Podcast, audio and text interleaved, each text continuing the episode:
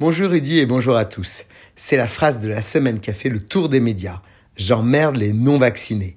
Mais dans son interview au Parisien, Emmanuel Macron a aussi évoqué une question qui pourrait bien revenir dans sa campagne électorale, la fiscalité des successions. Un sujet très clivant. Je ne fais pas partie de ceux qui pensent qu'il faut augmenter les droits de succession à tout va. Au contraire, il faut plutôt accompagner les gens pour les aider à transmettre les patrimoines modestes, a-t-il expliqué. Mais qu'en est-il sur le fond? La succession moyenne s'élève à 70 000 euros en France, nous apprend une note du Conseil d'analyse économique. Un Français sur 10 hérite d'au moins 500 000 euros, 1 sur 100 d'au moins 4,2 millions d'euros et 1 sur 1000 d'au moins 13 millions d'euros nets de droits. J'espère que c'est un de nos auditeurs d'ailleurs. Pourtant, les patrimoines modestes sont déjà peu taxé. Un couple peut transmettre sans droit 200 000 euros à chaque enfant tous les 15 ans.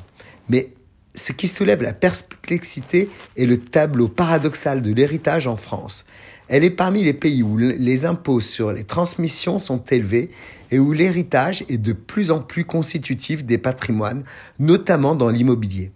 Trois données récentes éclairent ce tableau d'une lumière nouvelle et un peu surprenante, il faut le reconnaître. Un rapport de l'OCDE publié cet automne indique que la France est en troisième position sur 24 pays développés pour le poids de l'imposition des successions et donations. Seules la Corée et la Belgique encaissent davantage de droits, ça veut tout dire. Et ce même si les barèmes élevés affichés en France coexistent avec des niches fiscales importantes comme les assurances vie ou les transmissions d'entreprises, d'où l'importance d'être bien conseillé sur ce domaine. Si le débat public porte la plupart du temps sur les patrimoines professionnels et cotés en bourse, c'est sur la constitution d'héritage immobilier que l'information la plus récente et inédite est arrivée. Fin novembre, l'INSEE a publié une analyse sur la détention immobilière. Le plus intéressant n'est pas qu'un quart des ménages détiennent les deux tiers des logements, cela est logique. En revanche, on découvre que les ménages les plus aisés possèdent une part importante du parc locatif dans les grandes villes. 58% à Paris, 57% à Lyon ou 56% à Marseille par exemple. C'est bien se transmettre de génération en génération et assure une rente à leurs propriétaires. Dans l'entourage du président, certains plaident pour le retrait de la résidence principale du calcul des droits de succession et on ne peut que les encourager. D'autres, pour faciliter les donations, Emmanuel Macron, qui n'est pas encore candidat, cultive encore le suspense.